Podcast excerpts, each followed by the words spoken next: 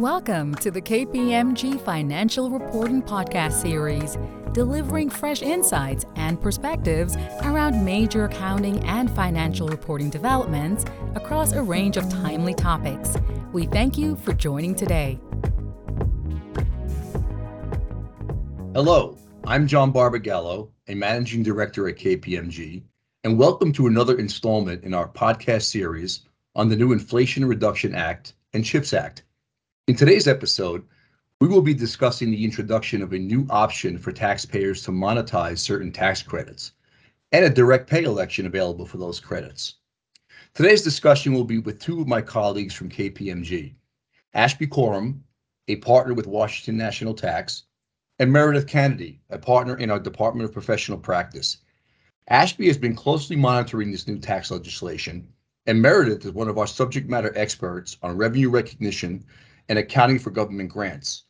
I want to thank them both today for joining us and sharing their insights on the new tax law. So, Ashby, let's start with you. What I noticed about this direct pay election is sometimes it's referred to as a refundable credit. So, tell us how this direct pay mechanism works and if it's the same thing as a refundable credit. Thanks, John. Yes, direct pay really is just another word for refundable credit. And, and what it provides, it's really an option that allows the taxpayer to receive cash back from the government for some kind of incentivized activity. So, in other words, a company does not need to have taxable income or to incur any type of tax liability in order to realize the benefit of the credit. It shows up on their tax forms similar to an estimated payment. If they don't owe any tax for the year, they can just elect to have that refunded at the end of the year. And really, those are just thought to be on the tax forms for some kind of administrative convenience, and the credits are economically delinked from a company's income tax profile. Yeah, thanks, Ashby. So, do you think this new legislation could change the model for investors that participate in these types of energy deals? I think there's a real possibility that could happen. Historically, many project sponsors in the green energy space were challenged to have enough taxable income and income tax liability to utilize some of the significant credits that go along with those projects. So, historically, they've created some really creative structures where they create partnerships and bring in third party investors and have special allocations of the credits. And that really ultimately allowed those credits incentives to be monetized. And so I think this may create a scenario where companies really don't need to go through that complicated structuring. And really, the sponsor, the person really leading and building out the project, may simply be able to elect to have the credits refunded directly to them. Yeah, Ashby, thank you. Very, very interesting. Uh, appreciate that. Okay, so Meredith, turning to you. In one of our other podcast episodes, we touched on which accounting model should be used for these types of credits. So give us a little more detail on the accounting for these credits. Yeah, so as Ashby mentioned, because these credits are refundable and they're not dependent on the tax status or tax position of the company, we don't consider them to be income taxes and therefore they aren't accounted for under ASC 740. So then the question is, well, what are these credits and where do I look in US GAAP to account for them? And uh, we believe they are effectively government grants. The government is granting these credits to affect behavior of the company. And so when you look to US GAAP for accounting for government grants, there isn't authoritative guidance for business entities, for for profit entities in the accounting for government grants. So, what companies typically do is they look for analogies. And one of the more common analogies that companies make is to IAS 20, which is the international accounting standard for government grants. And interestingly, the FASB has put a research project on their agenda to consider whether or not they should pull in IAS 20 into US GAAP and make it authoritative for business entities, for profit entities to account for government grants. Okay, got it. So just to summarize, there's currently no US GAAP on point and a financial statement preparer could analogize to IAS 20 to record these types of credits. So tell us how IAS 20, how that model works. Yeah, so IAS 20 starts off with a threshold that companies must clear before they can begin to account for government grants under the government grant model. What it says is that a company needs to have reasonable assurance that they're going to comply with the conditions of the grant and that they're going to receive the grant. And so when we think about that in the context of IAS 20, International Accounting Standards, using the phrase of reasonable assurance, when we're analogizing for purposes of US GAAP financials, we need to translate that language into US GAAP. And so, what we believe, and we understand the SEC also believes, is that reasonable assurance translates to probable under US GAAP. So, a company needs to be able to assert that it's probable that they're going to meet the conditions of the grant and that they're going to receive the grant before they can begin to account for it under a government grant model. And so, that also includes considering recapture risk.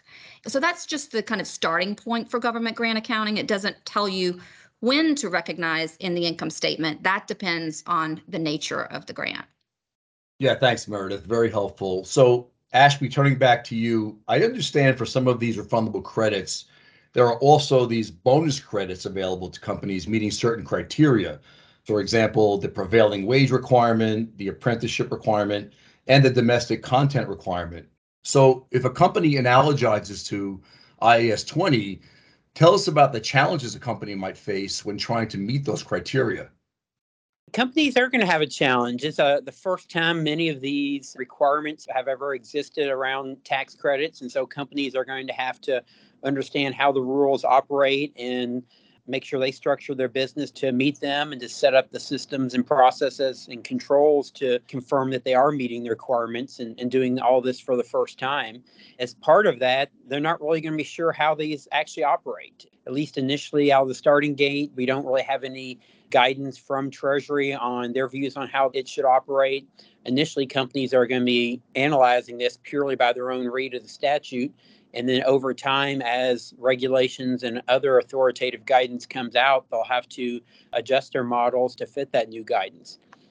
Yeah, thanks, Ashby. It sounds like we should be on the lookout for you know clarifying guidance in the future, but for now, you're right, it will be challenging for preparers.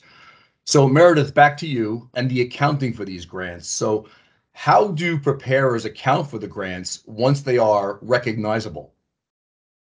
So this is where it really depends on the nature of the credit. And as Ashby mentioned, really understanding what the conditions are and then how the company is actually going to meet those conditions. So that's really important to determine how to recognize these grants in the income statement. And so what IAS20 provides is two big buckets of grants and they divide it up into asset grants and income grants. And so if the grant is related to an asset, which means the grant is incentivizing the construction or the purchase of an asset that's going to be recognized on your balance sheet, the accounting under IAS 20 says that you're going to recognize that income in line with the useful life of that asset. And then it provides a policy election to account for that on a gross or net basis.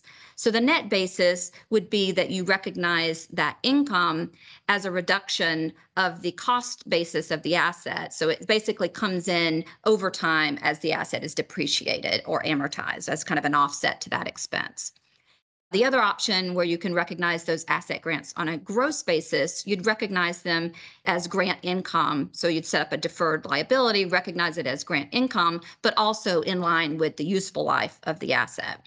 Now, if it's an income grant, which is a grant that's not associated with an asset, but maybe intended to offset some future expense, you're going to recognize that on a systematic and rational basis that's consistent with what the expenses and actions that the grant is intended to compensate.